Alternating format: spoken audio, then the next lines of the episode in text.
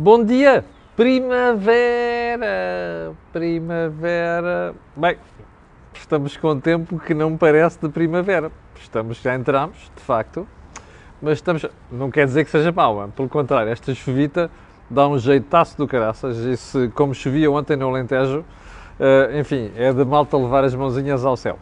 Já percebeu que está com a cor do dinheiro do dia 21 de março do ano da graça 2022. O Sr. Luís está ali ao fundo, deixou-me fazer isto aqui hoje porque está a chover, não posso fazer ali fora. Um, e como sempre, um, antes de irmos ao programa de hoje, vamos fazer alguns alertas. Primeiro lugar, aí por volta das 11 e um quarto, 11 e meia, vamos ter uma conversa improvável, que já esteve para ocorrer há duas semanas e já foi adiada duas vezes. Vai ser sobre mercado automóvel, uh, vou convidá-lo a estar atento. Em segundo lugar, hoje, pelas 21 horas, temos o nosso tradicional Dia D, cuja, cujo programa hoje, naturalmente, vai ser sobre crescimento económico, também com as implicações da guerra na Ucrânia. Esta semana, amanhã às 18 horas, não há alterações esta semana, vamos ter o Think Tank. E o programa da manhã vai ser, como sempre, com Jorge Marrão e ainda vai ser com António Nogueira Leite, porque o uh, Joaquim Aguiar ainda não regressa esta semana. E já agora, no meio desta chuvinha que começa a cair aqui, uh, ui caramba, está feio, não é? Mas enfim, uh, vou-me sujeitar à chuva por amor ao programa. Quero lembrar que este canal tem uma parceria com a Prozis, e, portanto, quando você for ao site fazer compras, ali na saída, no cupom promocional escreve Camilo e tem automaticamente um desconto de 10%. Bem, então vamos lá ao programa de hoje. Como sempre, começamos pelo período histórico do dia e para falar da política energética europeia. Um, eu vou falar hoje, em particular, do caso do transporte de gás do norte da África, da Argélia, para um, a Europa.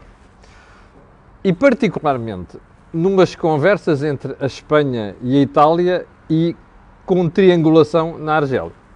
Mas antes disso, vou-lhe mostrar aquilo que são as manchetes dos jornais espanhóis deste uh, fim de semana. E porquê? Já vai ver porquê. Isto é o El Mundo, está ao contrário, peço desculpa uh, foi a reviravolta na política espanhola, isto é o ABC, é o jornal mais conservador de Espanha, um, reviravolta nas relações entre um, a Espanha e Marrocos. Historicamente, isto explica-se aqui. Nos anos 70, o Sara Ocidental era colónia de Espanha. E a Argélia financiava uma coisa chamada Frente Polisário, para libertar o Sara espanhol. Marrocos, quando percebeu que Espanha podia sair dali e aquilo não ficar na orla da Argélia, decidiu promover uma marcha verde, capitaneada pelo então rei Hassan II. Espanha saiu de lá e aquilo foi um sarilho, não é? A Marrocos diz que aquilo é de Marrocos, a Argélia sempre apoiou a frente polisário. A a Espanha não se quis meter neste conflito. Só que, a uma certa altura, no ano passado, a Espanha recebeu para tratamento hospitalar o líder da Frente Polisário. O que é que aconteceu? Marrocos abriu a torneira ali das portas que dão acesso entre o enclave de Ceuta. A Espanha tem dois enclaves ali, Ceuta e Melilla. Na prática, Ceuta é portuguesa, porque depois de recuperarmos a independência, aquilo devia ter voltado para os portugueses. Graças a Deus não voltou. Aquilo é um sarilho. Mas enfim, uh, os, os marroquinos, que são quem controla o acesso a Ceuta, abriram e encorajaram uma porrada de imigra imigrantes a, a, darem a volta à, à fronteira. O que é que aconteceu? Em dois dias, 10 mil pessoas atravessaram aquilo. Foi um sarilho, você recorda as imagens da televisão. Mais tarde fez o mesmo em Melilla. E os espanhóis começaram a pensar, bem, espera aí, pá, se calhar pá, entre a Argélia e Marrocos, o grande problema aqui é Marrocos com acesso aos, aos imigrantes de forma ilegal, portanto é melhor ver se a gente se entende com os marroquinos. O Pedro Sanches, que é um pateta, como vocês já sabem, eu estou farto de dizer isto aqui, de repente resolveu dizer a Marrocos: não, é pá, isto é a melhor solução para, para o Saara Ocidental é o vosso plano de Marrocos. Não é nada, mas enfim, dava jeito ao Pedro Sanches por causa da história da imigração. Está a ver como é que os países depois cedem estas coisas? Bem, o que é que isto provocou? Um sarilho com a Argélia. Porque a Argélia não quer. Imagina o tamanho de Marrocos né? e a importância de Marrocos com uh, o espaço do Saara Ocidental. Bem, a Argélia não gostou, mandou chamar a sua embaixadora em Madrid, está de candeias às avessas com, com Espanha e está de candeias às avessas com Marrocos. Por menor pequenino, há um gasoduto que vem da Argélia, atravessa Marrocos, por Gibraltar, Tarifa e vem dar à Península Ibérica. Bom, o que é que está a acontecer? A Itália está muito dependente do gás russo. Então o que é que Pedro Sánchez e a Espanha querem fazer? Criar um novo gasoduto entre a Argélia e entrar por Almeria um bocado mais acima. Eu vou-lhe mostrar o mapa que é para você mostrar, porque isto aqui não é nada melhor do que olhar para os mapas. Então o mapa do futuro gasoduto é este.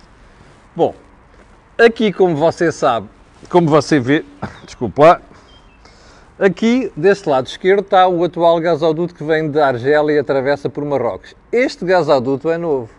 E a ideia é fazer aqui uma ligação que depois dê acesso a esta zona toda, um gasoduto que vai por aqui acima abastecer Itália. Para já, a brincadeira... Ah, e há mais um projeto, que é fazer um gasoduto aqui assim mesmo por, por, pelo mar. Bom, o problema disto tudo é que esta brincadeira ainda está em projeto e ninguém sabe como é que vai acabar. A verdade é que Pedro Sanches e Mário Draghi já se encontraram para falar sobre isto. Esta semana, hoje ou amanhã, há um encontro entre Pedro Sanches e. Emmanuel Macron, onde vai ser debatido isto. Como você sabe, a França nunca gostou da ideia de fornecer gás à Europa via Península Ibérica. E vou recordar aqui o que temos dito nas últimas semanas. Além de Sinas, não é? Entrada de gás natural líquido, terminal, há mais seis no resto da península que podem receber gás natural líquido. Ora, a ideia é pegar neste gás natural e passar lá para cima. Ou então via este gasoduto, como a Espanha quer fazer, com a Argélia. Já que o, o gasoduto Midcat está ali em águas de bacalhau. E, portanto, é isto que nós estamos aqui a falar. Vai funcionar? Não sabemos. Além das questões geopolíticas, Marrocos versus Espanha, Marrocos versus Espanha versus uh, Argélia, tudo isto está ainda em fase de projeto. Vamos ver como é que evolui. Bom, segundo ponto, um, nacional. Já voltamos à questão energética. O gravíssimo episódio deste fim de semana de violência à porta de uma, de uma discoteca, que envolveu militares, fuzileiros e polícias, que ao que tudo indica não estavam fardados, não estavam de serviço. Um polícia que não está de serviço é um polícia, não deixa de ser um polícia, é um agente da autoridade. E como você sabe, a sociedade não vive sem autoridade. Nós, quando criamos um corpo de defesa, delegamos como sociedade nesse corpo de defesa a responsabilidade de manter a lei e a ordem. É aquilo que a polícia faz. Ao que tudo indica, os agentes ter-se-ão identificado porque havia uma zaragata que metia clientes e os agentes ter-se-ão identificado para tentar terminar com aquilo. A brincadeira acabou mal, de tal maneira que há um agente em coma no Hospital de São José. Bom, como foi noticiado no fim de semana. Eu não estive em Portugal no fim de semana, a parte do fim de semana, confesso, mas lembro-me de ter visto a notícia e perceber logo a gravidade daquilo. Um, os agentes ter, ter, terão anunciado que eram agentes da polícia. E que parece também que aqueles fuzileiros que estiverem envolvidos aquilo iam ser destacados por uma missão no exterior. Bom, isto é de uma gravidade extrema. Militares não se deviam envolver nisto. Militares têm uma responsabilidade acrescida militares e que formação, e todos nós sabemos disto, eu, da minha família, o meu pai era militar, todos nós sabemos disto, têm uma responsabilidade que vai para além, muito para além da farda que estão a vestir e do objetivo de vida que abraçaram. Portanto, isto é de uma gravidade extrema. Para já, parece que os militares estão com o processo de ou logo foi. Eu espero que a Polícia Judiciária leve isto até ao fim, porque o que se passou é inadmissível a todos os títulos, sobretudo por ter envolvido, do outro lado, forças policiais. Bom, ponto seguinte. A estranha conversa que vai por aí, às vezes nos comentários de televisão. Eu tenho estado a reparar que os canais vão buscar gente de formação militar, e até militares no ativo, para comentar o que está a passar. Um desses comentadores chama-se Agostinho Costa, que é Major-General. E tem, tem uma prosa muito prolífica em, em, vários canais, não só na CNN de Portugal, mas também na RTP. De vez em quando, ele por vezes percebe daquilo, mas de vez em quando tira umas conclusões que a mim me fazem, como dizem os espanhóis, poner los pelos de punta. Ok. Uma delas foi ontem. Estava a ver a Cristina Reina entrevistar o senhor general e a uma certa altura diz assim, ah, mas espera aí, há uns tipos aqui que são os talibãs, os tipos deste lado, do Ocidente. São os talibãs. Olha, Polónia, não sei quantos com a sua agenda, não sei, todos os países têm agenda. Começa logo por aí, que todos os países têm agenda. Isso não há mais pequena dúvida. Nós não podemos dizer, olha, a agenda é única. Mas é preciso pensar que do outro lado está quem está do outro lado, que é uma pessoa determinada, estilo, epá, o Putin é maluco, ele não podia dizer isto. Portanto, vejam lá o que é que a malta faz, porque depois pode-se começar a entrar no terreno das armas táticas nucleares. Bom, eu se fosse, aliás, eu se fosse não, eu imagino os judeus que devem ter, que tenham ouvido isto ontem.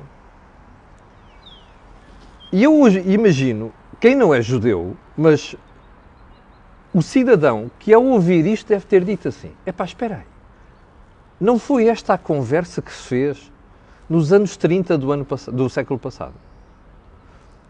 Espera aí, o outro tipo é maluco, é um tipo determinado.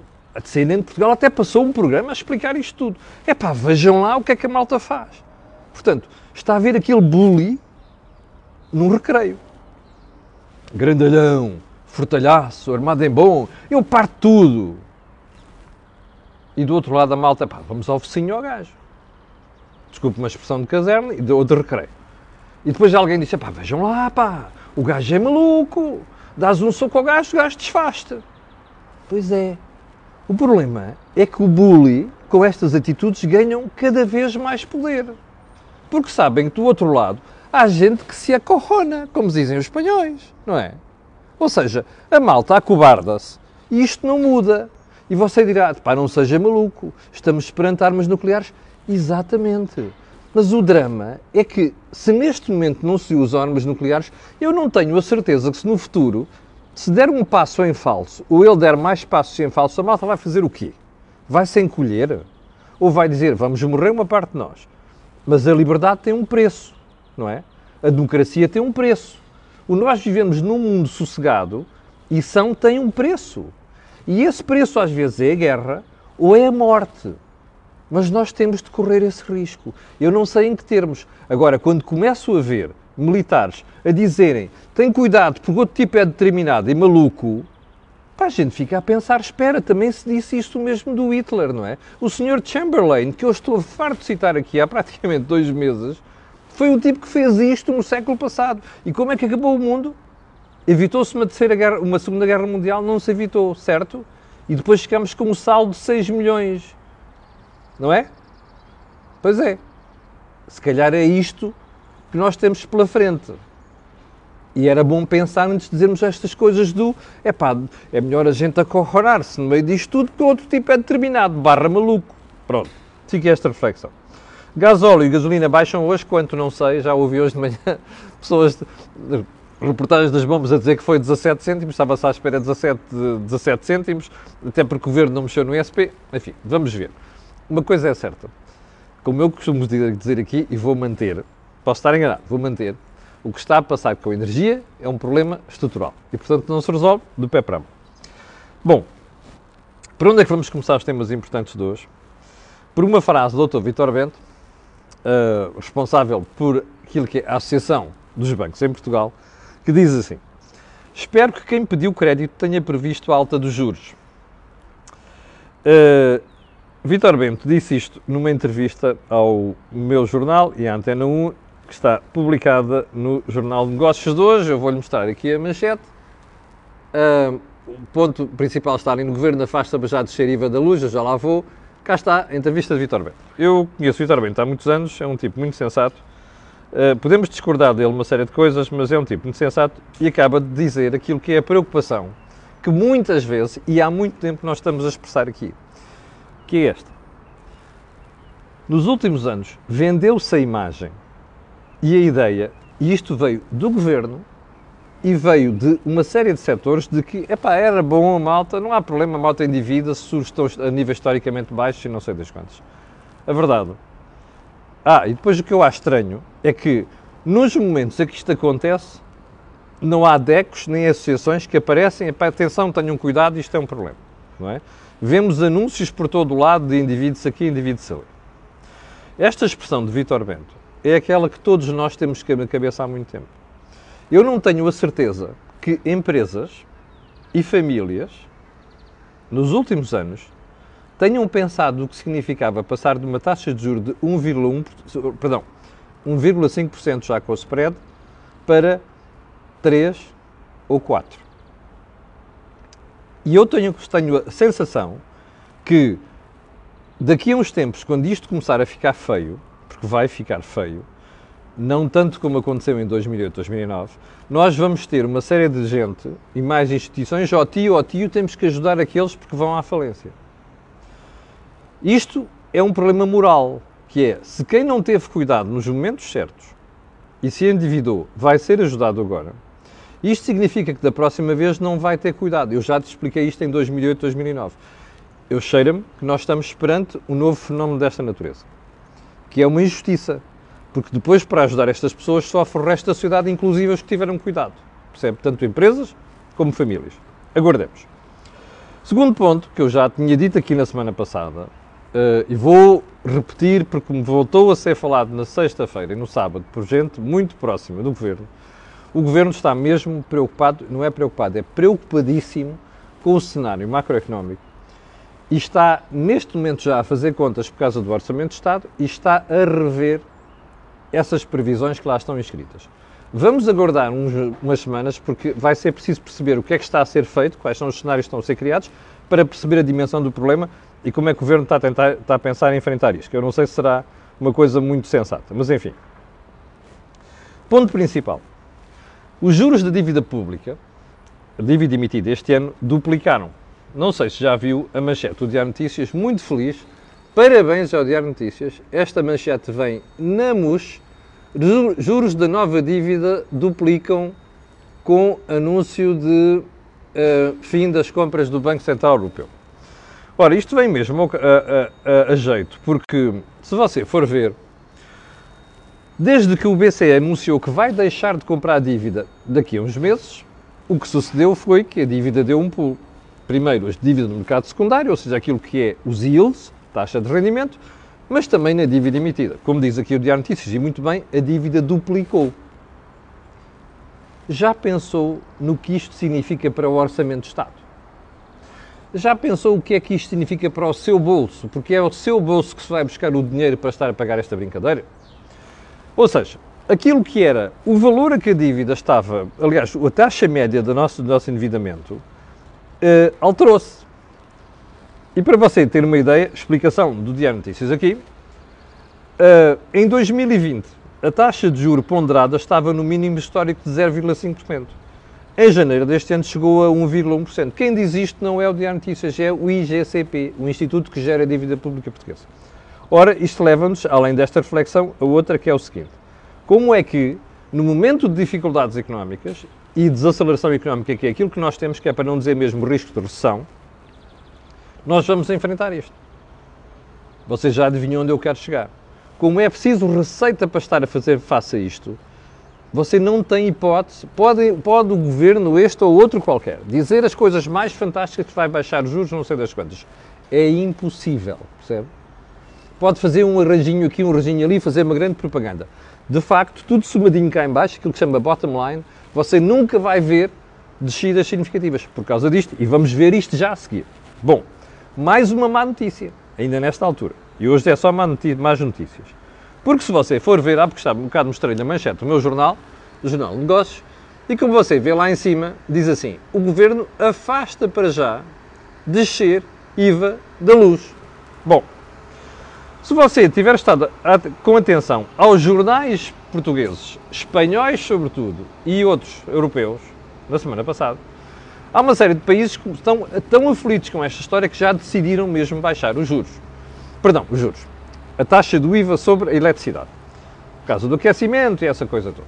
Bom, sobretudo na Europa Central. Qual é o problema aqui? Para você mexer na taxa do IVA de eletricidade não pode mexer sozinho. Há uma coisa chamada Comissão do IVA, no IVA em Bruxelas e tem que se pedir autorização. Esta semana, ao que tudo indica, no Conselho Europeu que vem aí, ou eventualmente antes, estamos à espera de que a Comissão Europeia venha dizer, aliás, eh, os responsáveis europeus venham decidir que os países podem mexer temporariamente nesta taxa do IVA até sem quase consultar Bruxelas, ainda não está decidido. O que é que aconteceu na semana passada? A Polónia, que está armada num, conf num confronto de poder com Bruxelas, decidiu unilateralmente baixar a taxa do IVA. Bom, isto é gravíssimo. O que significa que os países podem começar a fazer coisas sem consultar a Comissão Europeia ou sem autorização da Comissão Europeia.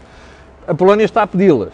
Agora ganhou o ASO, porque está sozinha no, no, no, apoio aos refugiados, ninguém lhe pode fazer nada. Mas a Polónia está a pedi-las. É um assunto que nós haveremos de falar no tal Mas a verdade é que em Portugal o governo diz que não está a pensar fazer isto agora. Bom, eu, se estivesse no lugar das empresas, que nomeadamente gostam de fazer fretes ao governo, cai bastantes, estava preocupadíssimo. Bom, e qual é o problema agora? É grave, porquê? Porque, ao olhar para esta questão, a gente percebe que, neste momento no mercado, a situação é gravíssima. Então eu vou-lhe dizer, já agora, hum, o governo não está a pensar fazer isto já porque uh, as explicações. Um, são várias. Ah, nós já baixámos ali o IVA para quem contratou até 3,45 kW, que não é, não é rigorosamente nada. Mas a questão não é essa. Porquê que, a pergunta é esta. Porquê é que o Governo não mexe para já no IVA de eletricidade? É isto. Está a ver este gesto? Tu, tu. Está a ver o que eu lhe dizia há bocadinho? A receita fiscal do IVA nos combustíveis e na energia em geral, eletricidade, é elevadíssima, proporciona uma receita brutal ao Governo. Ora, mexer nisto é um sarilho. E você perguntará, então, mas como é que vão ficar as famílias, como é que vão ficar as empresas que estão neste momento, desculpe, uma expressão de caserna à rasca? Pois vão ter que se contentar com remendos. Percebe? E o que é que quer dizer remendos? Ai, vamos dar uma ajudinha ali, ai, nós metemos 150 milhões de fundamental para ajudar as empresas. Eu posso lhe dizer uma coisa. Eu já visitei empresas nas última, última semana, na última semana e meia, onde já há paragens de produção, ou total ou parcial. E vou-lhe dar um exemplo que na semana passada dei numa conversa com a CMTV sobre a questão do, da energia. Houve uma empresa com quem eu estive que em dezembro, para produzir uma tonelada de produto, repare, pagava ou gastava em eletricidade 15 euros. Ouviu? Para uma tonelada de produto, 15 euros. Sabe quanto é que gasta neste momento? Para a mesma tonelada de produto? 50 euros. Mais do que três vezes. Pergunta: você acha que as empresas conseguem navegar facilmente por este, por este mar agitado? Não conseguem. Aqui tinha que haver uma intervenção séria se é que a malta não quer ter chatices com empresas e com fechos de empresas. O que é que vai ser feito? O governo a anunciar aí remendos, não são soluções estruturais.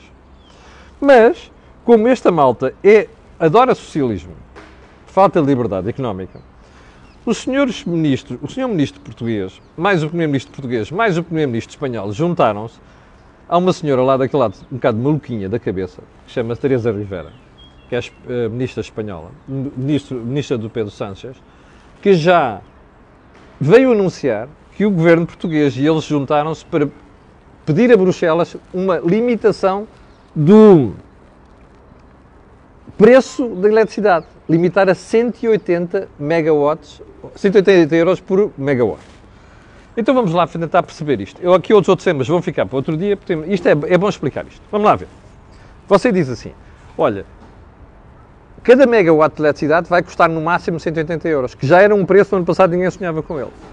E você diz, mas espera aí, eu estou a comprar a 300, ou 250. Então, se eu estou a comprar a 250, e em alguns casos compraram-se a 400 euros, como é que eu vou vender a 180? Quer dizer que alguém vai perder a ganhar alguma coisa. Está a ver isto? Você vai vender ao consumidor a 180, mas está a comprar a 300, isto é um prejuízo. Quem é que vai pagar esse prejuízo? Ah, isto vai para um déficit tarifário. Você gera um déficit tarifário. Já lhe expliquei isto há uma semana e meia. Remember? Bom, quem é que paga esse déficit tarifário? Você. Ah, Se for novo. Se você já estiver nos 50 ou 60, se calhar o que vai acontecer, ou mais, é que isto vai passar para os seus filhos. O que isto quer dizer é que você vai passar para os seus netos. Ou seja, você está a criar um, um mecanismo que vai ter um déficit que alguém vai pagar algures. E em algum momento no tempo. Uma parte será você, outra são os vindores. Deixe-me fazer-lhe uma pergunta. Você acha isto justo? Acha que isto é a solução? Não é. Para o resto da economia, se nós estamos com este crescimento, isto tem que ser refletido no consumidor. Para os mais pobres ou com mais dificuldades, então aí sim o governo tem de criar, via segurança social, uma solução que é para ajudar estas famílias e até eventualmente empresas. O que não pode acontecer é, de forma geral, estarmos a criar um déficit tarifário que é uma política idiota do ponto de vista económico e que depois vai ter consequências não só para os atuais consumidores, mas para os próximos. Bom, chegamos ao final da conversa de hoje, já abusei do seu tempo, foram muitas mais notícias, eu peço desculpa, não posso deixar de as dar, de as interpretar. Às 8 mil pessoas estavam em direto há bocadinho, eu quero agradecer e quero pedir a estas pessoas e outras que vão ver o programa aquilo que peço sempre, que é colocarem um gosto e fazerem partilha nas redes sociais e também sabe porquê. Aquilo que houve aqui, não houve em mais sítio nenhum. Já sabe, 11 e um quarto, entrevista, 21 horas, dia D. Fique bem, tenha um grande dia e até amanhã às 8 da manhã. Com licença.